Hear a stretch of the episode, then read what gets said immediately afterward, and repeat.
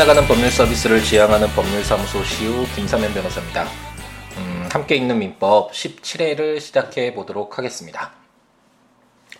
음, 제가 영국에서 이제 어, 한국으로 기구를 한지 음, 정확히 한 1년 정도가 어, 지난 것 같습니다. 음, 그동안은 이제 그리웠던 한국 생활을 하면서 어, 영국 생활을 이렇게 되돌아볼 시간이 많이 없었는데 어, 그래도 이제 1년 정도 지나니까 음, 영국에서 생활했던 것, 경험했던 것, 느꼈던 것, 배웠던 것들 이런 것들이 하나 둘씩 이제 되살아나면서 아, 조금씩 그리운 마음이 생겨나는 것 같습니다. 음, 저는 개인적으로 어, 문화가 굉장히 중요하다고 생각합니다. 어차피 사람은 어, 더불어 함께 살아갈 수밖에 없는 존재이고 어, 만약 그것이 싫으면 무인도에서 혼자 살아야겠죠. 어쩔 수 없이 불가피하게 다른 사람들과 함께 살아가는 음, 이 사회 속에서 어, 살아가야 된다면 어, 본인이 물론 잘하는 것도 정말 중요하지만 아, 더불어 함께하는 사람들의 그런 전체적인 수준, 문화 이렇게 함께 만들어가는 공동체적인 이런 것들이 아, 중요하다고 생각을 하는데요. 영국과 어, 우리나라의 가장 큰 어, 차이점, 가장 쉽게 뭐 직접적으로 경험할 수 있는 가장 큰 차이점은 음, 여유라는 그런 생각이 좀 듭니다. 영국은 영국 신사라는 말이 있, 긴 한데 어, 왜 그런 말이 나왔을까라는 것이 정말 영국에서 생활하다 보면 어, 바로 알 수 있게 됩니다. 어, 어디 건물의 문에 어, 어디 건물을 들어가기 위해서 어, 이게 딱 이제 기다리고 있으면 기다리고 있거나 이렇게 문을 그 문 쪽으로 향해서 걸어가면 앞에 있는 그 영국인들은 항상 문을 잡아줍니다. 그 뒤에 바로 오든 아니면 자기가 뒤돌아봐서 어떤 사람이 같은 그 문 쪽으로 어, 오고 있다라는 것이 확인만 되면 문을 꼭 잡아주더라고요. 그리고 나갈 때도 항상 이렇게 잡아주고 지나갈 때 아, 고맙다고 하면 미소 지어지거나 아니면 뭐 괜찮다라는 식으로 어, 이런 문화가 형성되어 있었습니다. 그래서 항상 어, 너무 기분 좋게 어디 문을 지나갈 수 있고 특히 그 운전할 때도 보면 영국은 도로가 뭐 유럽 다른 뭐 스페인이나 이런 쪽도 굉장히 도로가 좁았지만 영국도 어, 도로가 매우 좁습니다. 우리나라의 경우에는 도로가 상대적으로 상당히 넓게 펼쳐져 있어서 시원한 어, 그런 기분이 드는데 영국은 도로가 매우 좁아서 이거 운동을 운전을 어떻게 해야 되나 특히 오른쪽으로만 운전했던 어, 저 같은 경우에 이제 생소하게 왼쪽 방향으로 어, 운전을 해야 돼서 이렇게 걱정이 많았는데 너무나 편하게 운전을 했던 것 같습니다. 어, 영국에서 운전을 하다 보면 어, 경적 소리를 거의 들을 수가 없는 게 항상 기다려주고 배려해주고 양보하는 그런 운전 문화가 형성되어 있어서 어, 정말 운전하기가 너무 편했습니다.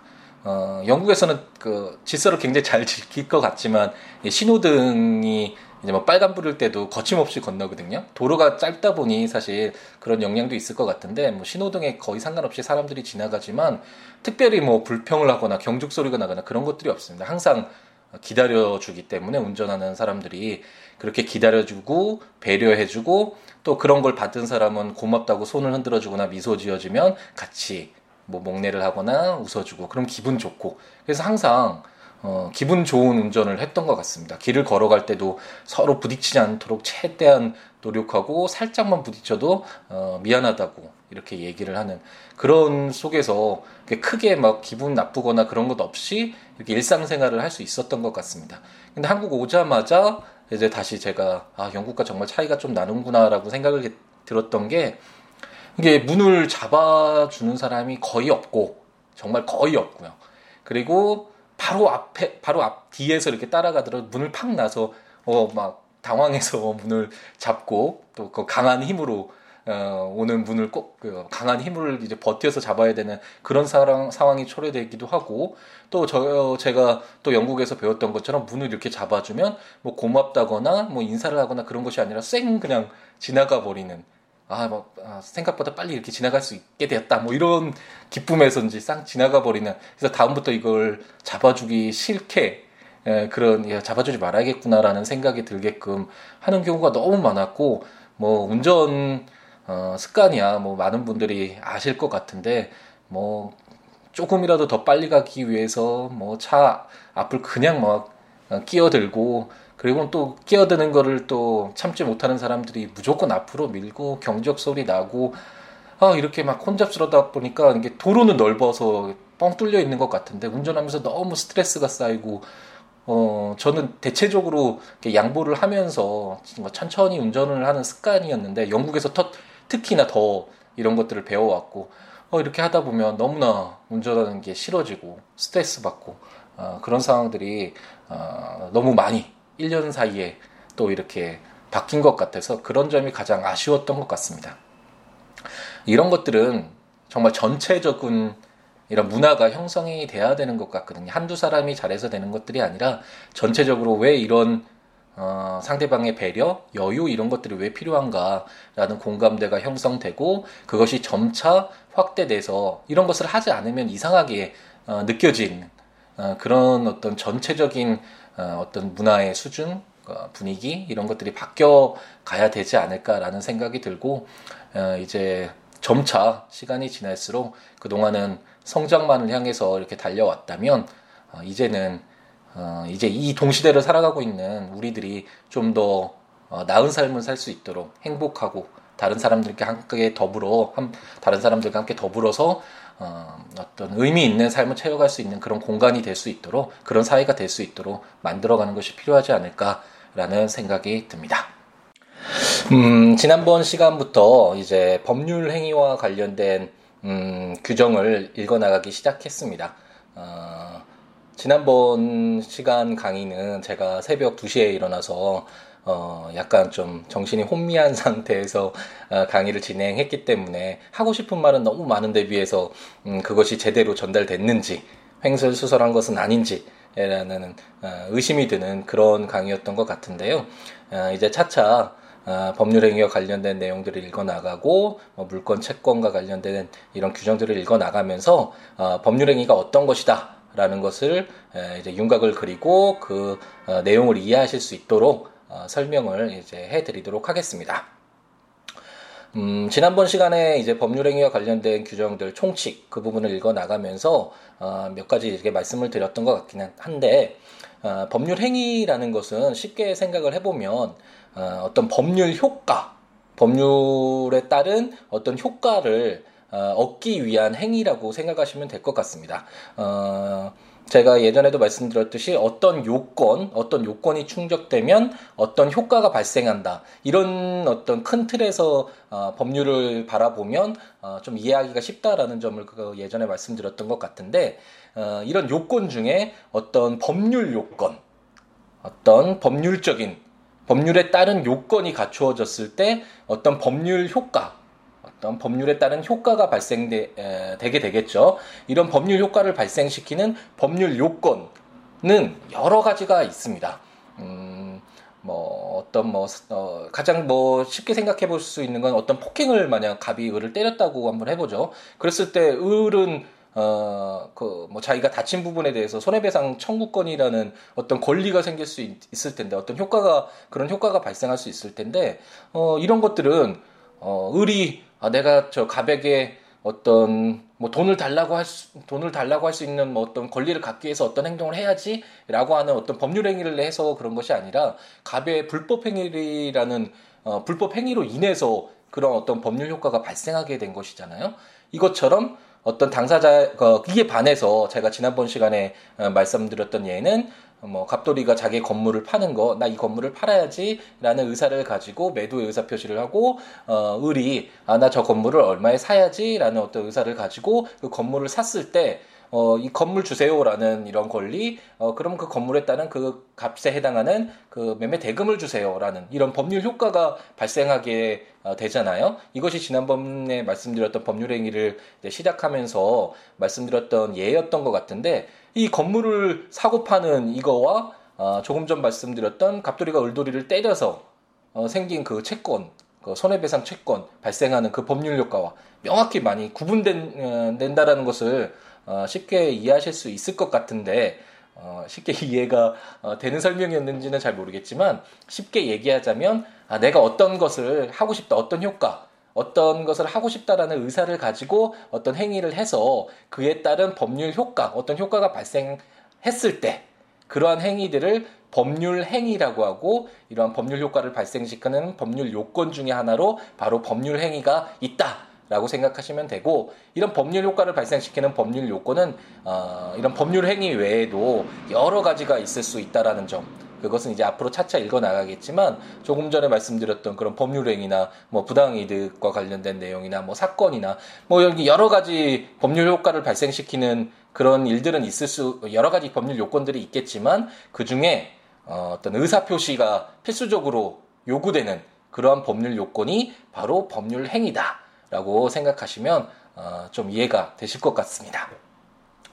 그 이제 법률 행위를 이제 시작하면서 제 1절에서 총칙을 읽어 보았는데 어, 왜 총칙에 이런 규정이 이런 규정들이 예, 이제 왜 어, 규정되게 되었는가라는 점도 설명을 드렸던 것 같은데 이 법률이라는 것은 어떤 어, 이론적인 어떤 학문으로서의 어, 성격을 갖고 있기보다는 어, 실제 우리 어떤 공동체 이 사회에서 실효성을 갖는 실용적인 어, 그런 내용을 담고 있는 것이 법률이잖아요. 그렇기 때문에 어떤 분쟁이 발생했을 때 에, 그런 것들이 어떤 기준으로서 해결의 지침으로서 법원으로서 사용될 수 있도록 어, 구체적인 내용들을 좀 다, 담고 있다.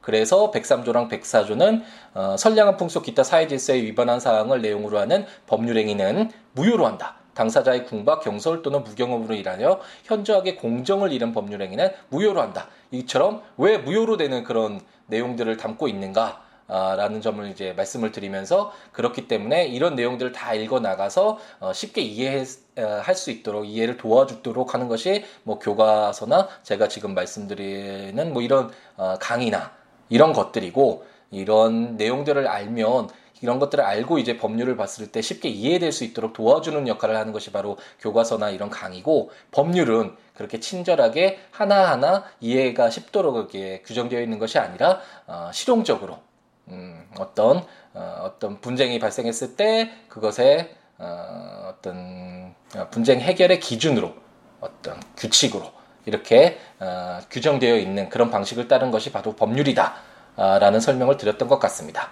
어, 그와 함께 제105조는 임의 규정이라는 제목으로 법률행위의 당사자가 법령 중에 선량한 풍속 기타 사회 질서에 관계없는 규정과 임의 규정 이게 임의 규정이라고 말씀드렸는데 이런 임의 규정과 다른 의사를 표시한 때는 그 의사에 의한다라고 해서 강행적으로 그꼭 적용되어야 되는 그런 규정이 아니라면 당사자의 의사, 음, 사적 자치를 중요시하는 민법의 특징이 잘 나타나는 규정이다. 어떤 당사자의 의사 표시를 더 중요시한다라는 그런 규정이 105조라는 점도 설명드렸고 106절은 사실인 간섭이라는 제목으로 법령 중에 선량한 풍속 기타 사회 질서에 관계없는 규정과 임의 규정과 다른 간섭이 있는 경우에 당사자의 의사가 명확하지 아니한 때 그때는 그 간섭에 의한다라고 해서 제 1조 이제 법원과 관련된 규정과 약간 음, 해석의 여지가 어, 남아 있긴 하지만 어, 쉽게 이해를 해보자면 어, 강행 규정이 아닌 경우에 당사자의 의사가 있을 명확할 때는 당사자의 의사가 우선 적용되고 어, 하지만 당사자의 의사가 명확하지 않을 때는 간섭이 있다면 계속 지속된 그 사회에 지속된 어떤 관행 그런 것들이 이제 간섭법으로 관습으로 어, 인정될 정도의 그런 관행들이 있었다면 그 관행이 먼저 적용이 되고 그러 이제 그 관행도 없을 경우 관습도 없을 경우에 이제 음 이제 임의 규정 이런 임의 규정이 적용된다 이런 식으로 어떤 순서를 정해볼 수 있다라는 점도 지난번 시간에 말씀드렸던 것 같습니다.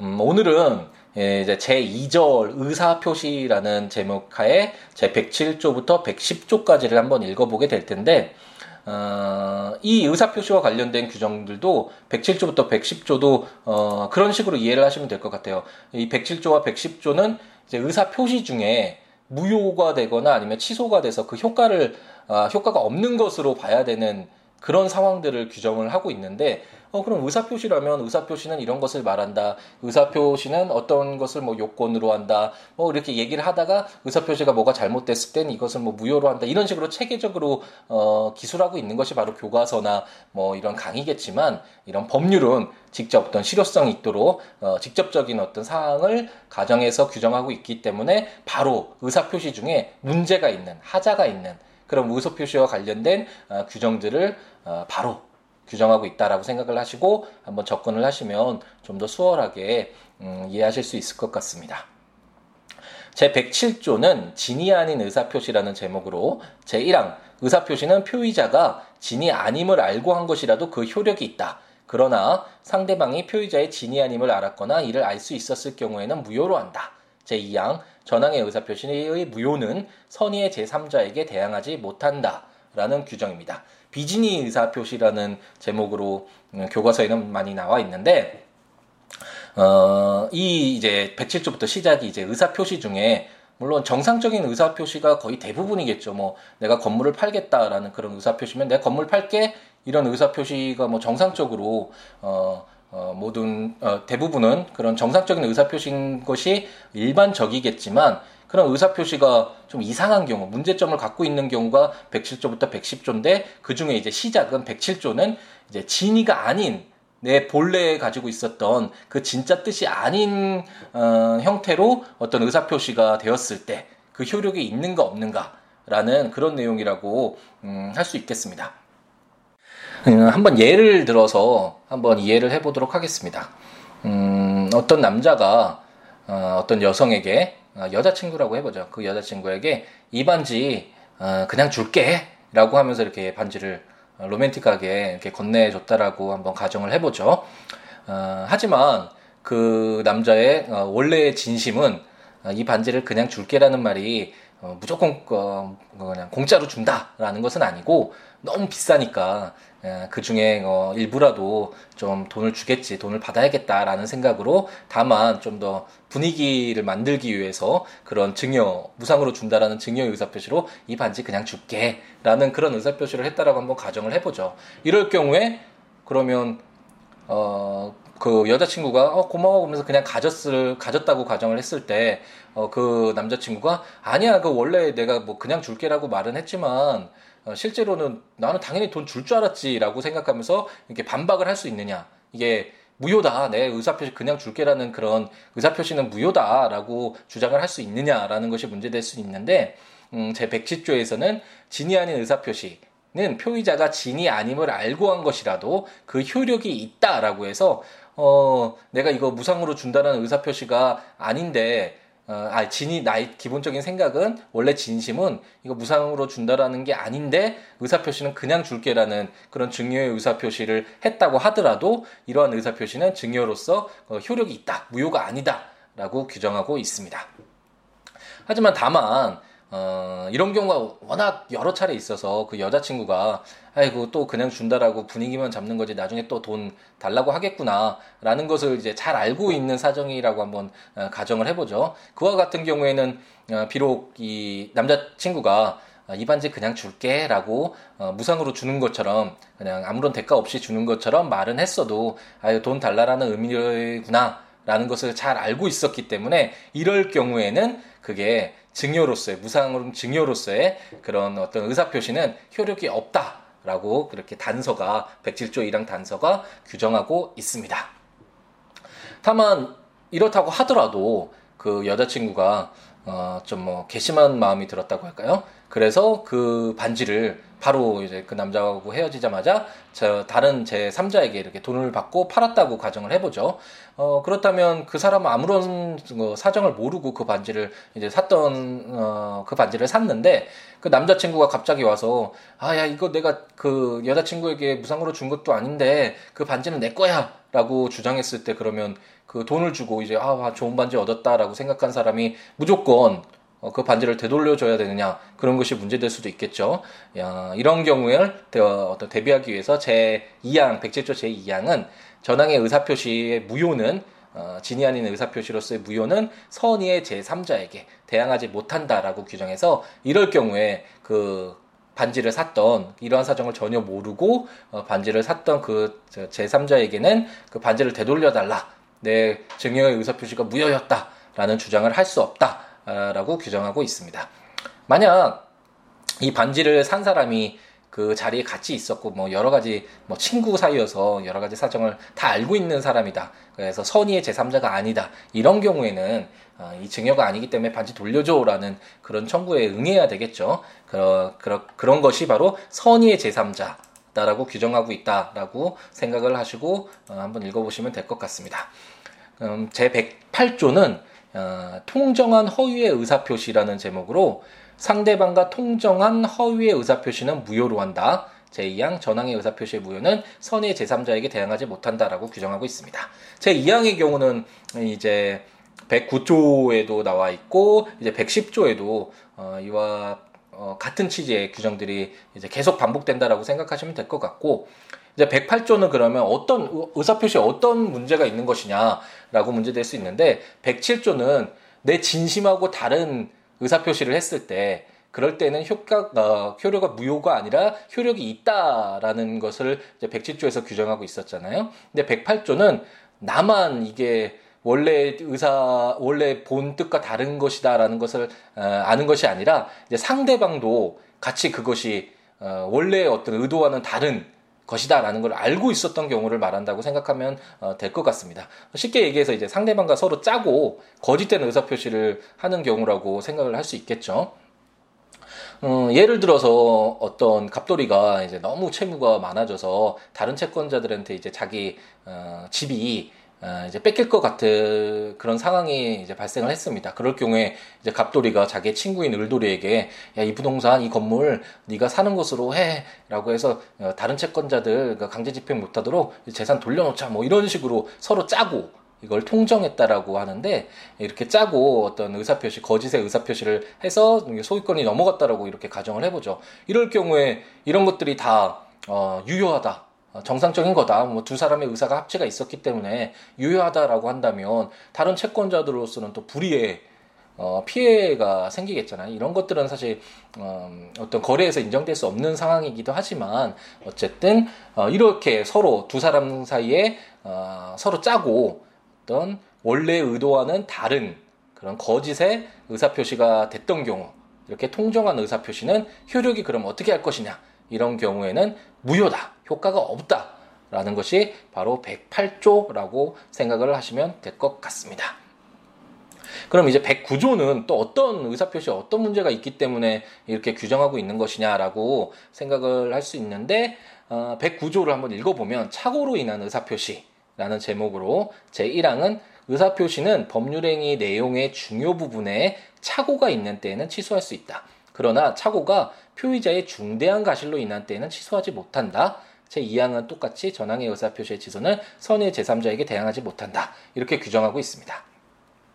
첫 번째가 자기 본래의 어떤 어, 진심과는 다른 진정한 뜻과는 다르게 의사표시가 됐을 때 그 의사표시 그런 문제가 있는 의사표시 효력을 어떻게 할 것인가라는 것을 규정하고 있고 제 108조가 본인뿐만 아니라 상대방과 이제 서로 짜고 그 본래 의도와는 다른 거짓된 어떤 의사표시를 했을 때 그 효력은 어떻게 할 것인가 그런 것을 담고 있는데 반해서 109조는 이제 착오가 있는 그런 의사표시는 어떻게 할 것인가 어, 라는 것이 아, 그러한 내용을 담고 있다라고 생각하시면 될 것 같은데 어, 예를 들어서요, 한 남성이 아주 오래된 골동품과 같은 시계를 가지고 있어서 아, 너무 오래되고 가치가 없고, 뭐, 장고장도 좀 있고, 그래서 이제 고물상에 아주 헐값에 이제 팔았다고 가정을 해보겠습니다. 하지만 나중에 어, 이제 우연히 알게 됐는데 그 시계가 뭐 수십억 하는 아주 정말 귀중한 골동품이라는 것을 이제 알게 됐다라고 해보죠. 그럴 경우에 그 사람으로서는 당연히 어, 어, 네, 너무 아까우니까 어떻게든 그 시계를 이제 반환받을 수 있는 방법을 한번 생각을 해볼 텐데 그 중에 가장 많이 쓰이는 것이 바로 백구조 이제 착오로 인한 의사표시 이 규정들이 어, 실제 실무에서도 재판 과정에서도 꽤 많이 사용이 됩니다. 어, 그 내용을 한번 생각을 해보고 그러면 이 사람이 갑돌이가 고물상하게 이 착오로 판 이 시계를 어, 다시 되돌려올 수 있느냐라는 걸 한번 생각을 해보고 한번 다시 한번 읽어보면 의사 표시는 법률행위의 내용의 중요 부분에 착오가 있는 때에는 취소할 수 있다. 어, 그러면, 어, 취소할 수 있네. 라고 한번 생각을 해볼 수 있겠죠. 그러나 그 착오가 표의자의 중대한 가실로 인한 때는 취소하지 못한다. 라고 되어 있는데, 이 규정을, 어, 뭐, 여러 가지 정, 음, 여러 가지 분쟁상에서 판례도 많이 있고, 어, 실제로 많이 문제가 되는 사항인데, 어, 어떤 착오가 있는 법률 행위는 많이 있을 수가 있잖아요. 사실 거래 과정에서 내가 이걸 팔지만 이게 정말로 뭐 어떤 값어치가 있는지 정확히 알고 사실 파는 경우가 오히려 드물 정도로 어, 뭐이 시계가 뭐 비싼 거다, 싼 거다 그런 어떤 의사 판단에 있어서 착오가 있는 경우에는 많이 있을 수가 있을 것입니다. 그런 경우마다 모두 취소할 수 있다라고 사실 가정을 한다면 어, 거래 안전이 심하게 훼손되겠죠. 상대방으로서는 음, 그 거래 행위로 인한 어, 결과물을 가지고 또 다른 이제 법, 거래 행위를 계속하고 이런 법률 행위들 하고 경제적인 활동을 할 텐데 그런 것들을 다 취소를 하고 무효로 한다라고 한다면 거래 안전에 심각한 피해가 있을 수 있을 것입니다. 그렇기 때문에 착오로 인한 의사 표시는 취소할 수 있지만 그 요건을 좀 더 엄격하게 해서 법률 행위 내용의 중요 부분에 착오가 있어야 되고 또한 그 착오가 그 표의자 의사 표시를 한 사람이 중대한 가실로 하지 않았어야 됩니다. 이러한 어떤 엄격한 요건 하에서 어, 착오로 의사표 착오로 인한 의사 표시는 취소할 수 있다라고 규정하고 있는 것이 자로 109조라고 할 수 있습니다. 이때 그럼 법률행위 내용의 중요 부분이라는 것이 뭐냐? 그럼 중대한 가시 표의자 어떤 의사 표시를 한 사람의 중대한 가실이라는 것은 뭐냐? 이런 것들은 어, 제가 그동안 말씀드렸듯이 여러 가지 어, 바라보는 사람에 따라서 판단하는 그 기준점에 따라서 많은 다양한 의견이 사실 나올 수가 있고 그렇기 때문에 이런 것이 문제됐을 때 법원에서 여러 가지 사정을 고려하고 증거를 통해서 사실관계를 명확히 한 다음에 어, 이러한 표의자의 어떤 중대한 가실이 있었는지 없었는지 법률행위 내용의 중요 부분에 착오인지 아닌지 이런 것들을 이제 판단하는 과정을 거치게 되는 것이겠죠. 아, 그런 것들이 제 109조고 제 2항은 아, 그동안 107조, 108조에서 봤던 그런 내용들이 반복되고 있다라는 것, 그런 같은 취지의 같은 내용의 규정들이 담겨져 있다라는 것을 한번 음, 이해하시고 보시면 될 것 같고요. 그럼 이제 오늘 이제 마지막으로 볼 110조는 그럼 무슨 문제가 있어서 어, 이 법률에 규정이 되어 있느냐, 민법에 규정되어 있느냐 라고 보면 사기 강박에 의한 의사표시로서 제1항은 사기나 강박에 의한 의사표시는 취소할 수 있다. 제2항 상대방이 있는 의사표시에 관하여 제3자가 사기나 강박을 했을 경우에는 상대방이 그 사실을 알았거나 알 수 있었을 경우에 하나여 그 의사표시를 취소할 수 있다. 제3항 전 2항의 의사표시의 취소는 선의 제3자에게 대항하지 못한다. 라는 규정입니다. 뭐 다시 한번 반복해서 말씀드리면 이제 제, 저희가 법률 행위 어떤 법률 효과를 발생시키는 법률 요건 중의 하나인 법률 행위를 보고 있는데 이 법률 행위는 의사 표시 어떤 그 어, 당사자의 의사 표시를 꼭 의사 표시가 꼭 있어야 되는 그 의사 표시에 따라서 법률 효과가 발생하는 그런 어, 법률 요건 중의 하나인 것이 법률 행위인데 어, 이제 법률 행위에서 그렇기 때문에 이 의사 표시가 굉장히 중요한 어, 필수적인 어, 요소로서 자리매김하고 있고 그럼 그 의사 표시는 어, 어떻게 판단을 해야 되느냐 그런 내용들을 저희가 보고 있는데 그 의사 표시 중에 어떠한 문제가 생겼을 때 그러한 문제점을 봤을 때 이 의사 표시에게 어떤 효과를 어, 부여할 것인가 그러한 규정들이 107조부터 110조까지 있고 107조는 내 진심과 다른 의사 표시가 됐을 때 이 효력을 어떻게 할 것인가 에 관한 규정. 제 108조는 본인뿐만 아니라 이제 상대방까지 있는데 이 본인과 상대방이 서로 짜고 그 원래 의도와는 다른 의사표시, 거짓의 의사표시를 했을 때 그 이 의사표시는 또 어떻게 효력을 부여할 것인가 라는 규정이 108조이고 109조는 아, 내가 어떤 의사표시를 함에 있어서 착오로 실수로 어떤 의사표시를 했을 때 이 의사표시의 효력은 어떻게 할 것인가 라는 내용이 109조에 담겨져 있었습니다. 110조는 어, 이와 다르게 사기나 강박, 뭐 사기나 강박이라는 그 내용에 대해서는 이게 사실 형법적으로도 문제가 되고 많은 분들이 뭐 다 아실 텐데 저 사람이 나를 속였어라고 하잖아요. 기망행위라고 할 수 있는데 이렇게 속이거나 아니면 좀 어, 강압적으로 뭐 협박을 하거나 이런 식으로 해서 어떤 의사 표시를 어, 하게 이제 됐을 때 어떤 사람에게 속거나 뭐 어떤 위협감을 느껴서 공포심에 의해서 어떤 의사표시를 했을 경우에 이런 법률 효과를 어떻게 할 것인가 라고 봤을 때 제1항은 이제 취소할 수 있다라고 어, 규정을 하고 있습니다. 무조건 무효는 아니고 취소할 수 있는 권리를 부여해서 만약 내가 당사자라 어떤 사람으로부터 속아서 뭐, 아, 이 건물 너무 좋아요. 뭐, 그래서 원래는 뭐 1억 원의 가치밖에 없는데 뭐 10억 원, 뭐 100억 원 이런 식으로 속아서 어떤 뭐 건물을 사게 됐다. 어떤 매도하겠다, 매수하겠다는 의사표시를 했다. 그럴 경우에 그러한 의사표시는 취소할 수 있는 것이다. 라고 규정하고 있는 것이 110조 제1항이고요.